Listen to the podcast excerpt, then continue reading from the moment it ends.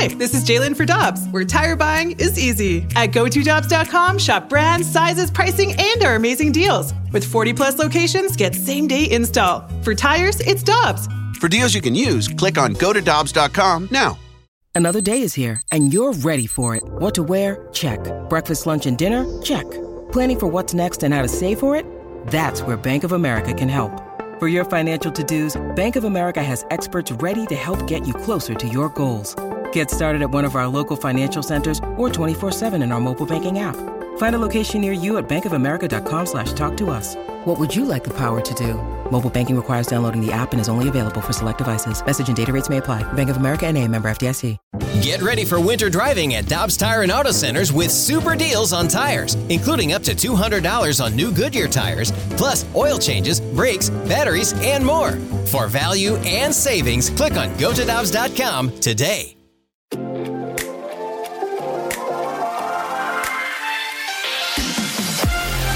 Alongside Alex Ferrario and Tanner Hendrickson, I'm Brandon Kiley. We are broadcasting live out of the Centene Community Ice Center in the ENB Granite Studio. And right now, we are going out to the Brown and Crouppen Celebrity Line to be joined by Mike Kelly. You can check him out on NHL Network's program, including NHL Now, NHL Tonight, and On the Fly. He joins us now on BK and Ferrario. Mike, we appreciate the time, man. How you doing today?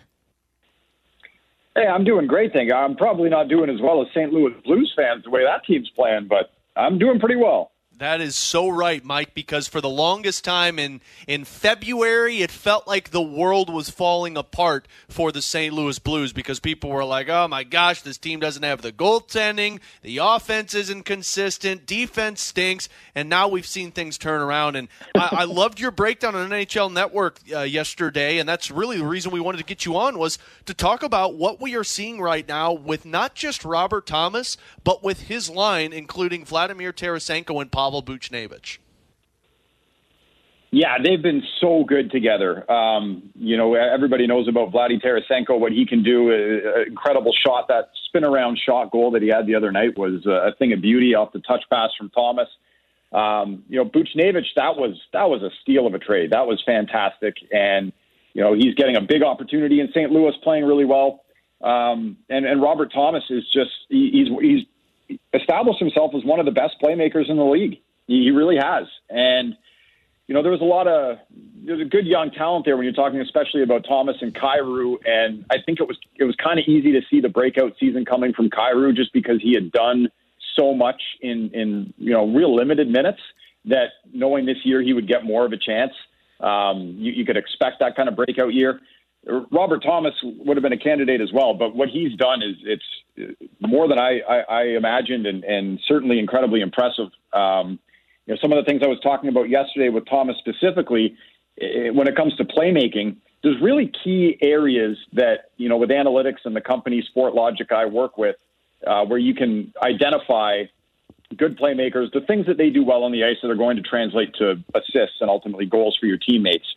Um, he's top 10 in, in the critical areas, um, you know, completing passes into that dangerous slot area. He's seventh in the league the one big thing, and Blues fans will know this from watching him, when he enters the zone with the puck, he's one of the most dangerous guys in the league in either getting a chance himself or setting up a line mate for a chance.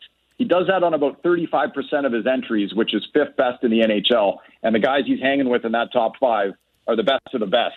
So it's been a lot of fun to watch. And you know, when I evaluate a line and, and how good are they offensively, uh, because different players play different amounts of ice, uh, etc.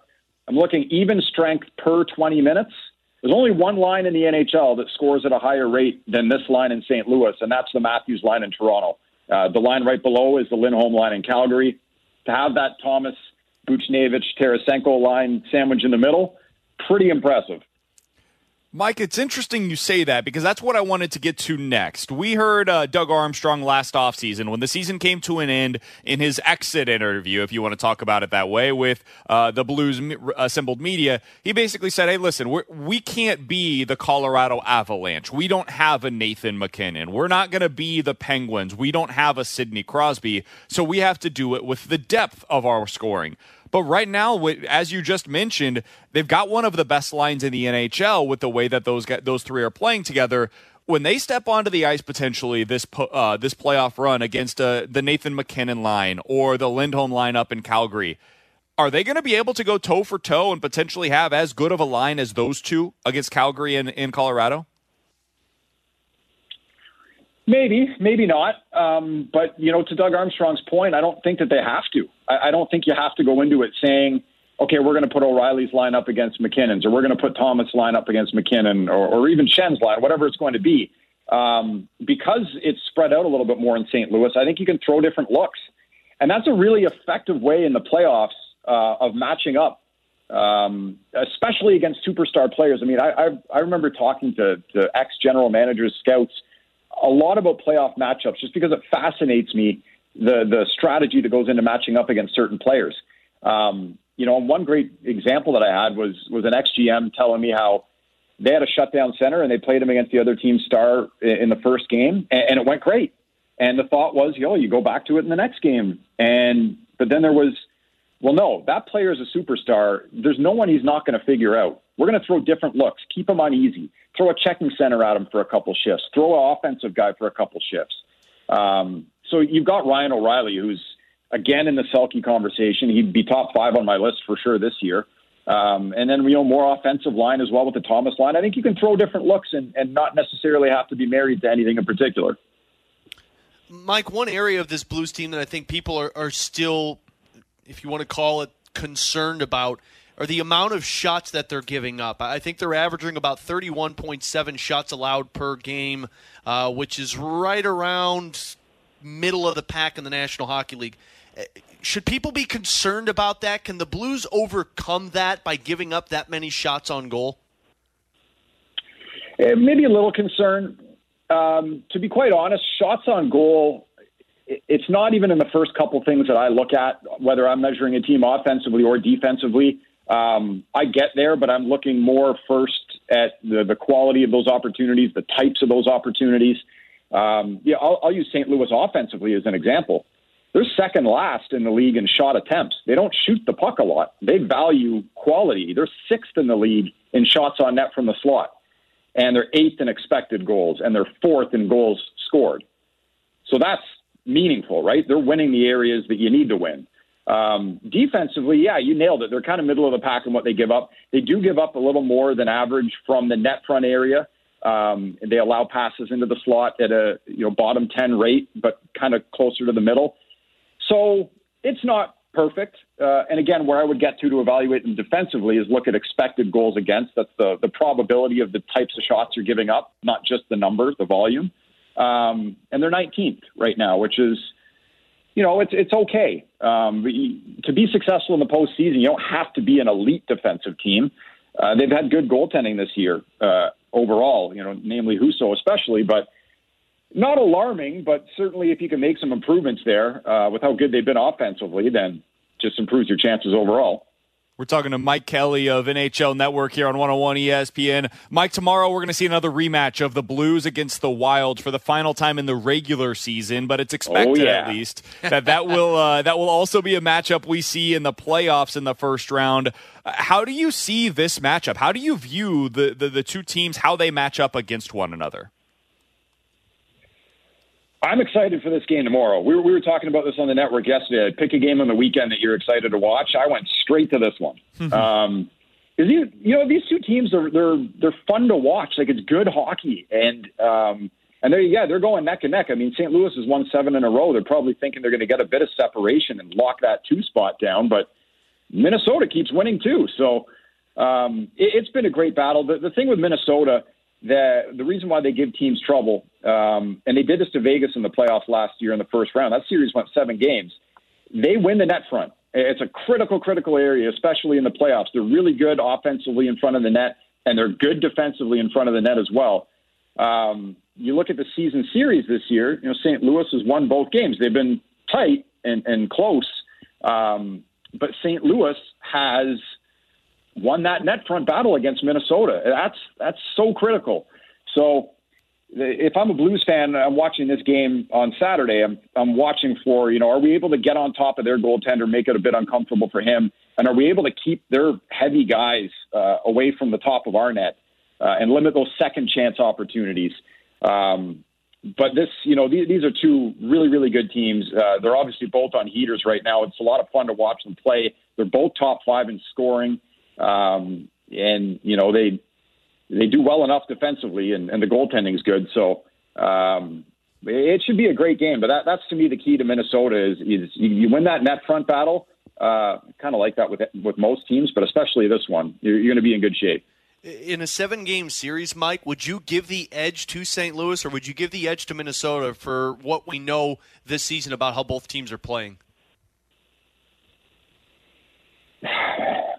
I'd, I, would have to dig a lot deeper to, because it's a it's kind of a coin flip to me right now. It's yeah. it's close. Um, there's not really many identifiable weak, identifiable weaknesses I can say with one team that the other team I know can exploit. It's not. It, it's really tight. Um,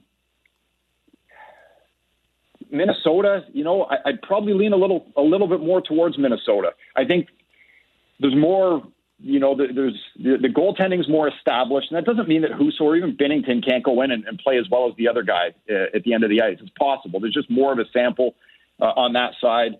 Um, I think the high, you know, Kaprizov is on. I don't know how you shut this guy down. Um, I probably like the depth at forward a little better on on St. Louis, but uh, it'd be so close. I, I, I can't imagine it wouldn't go seven games.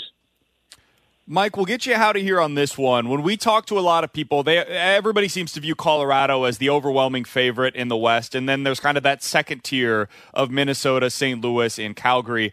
How do you view the gap right now between Colorado and those, those other three teams? Is it significant as it has been for much of the season, or do you think it's closing?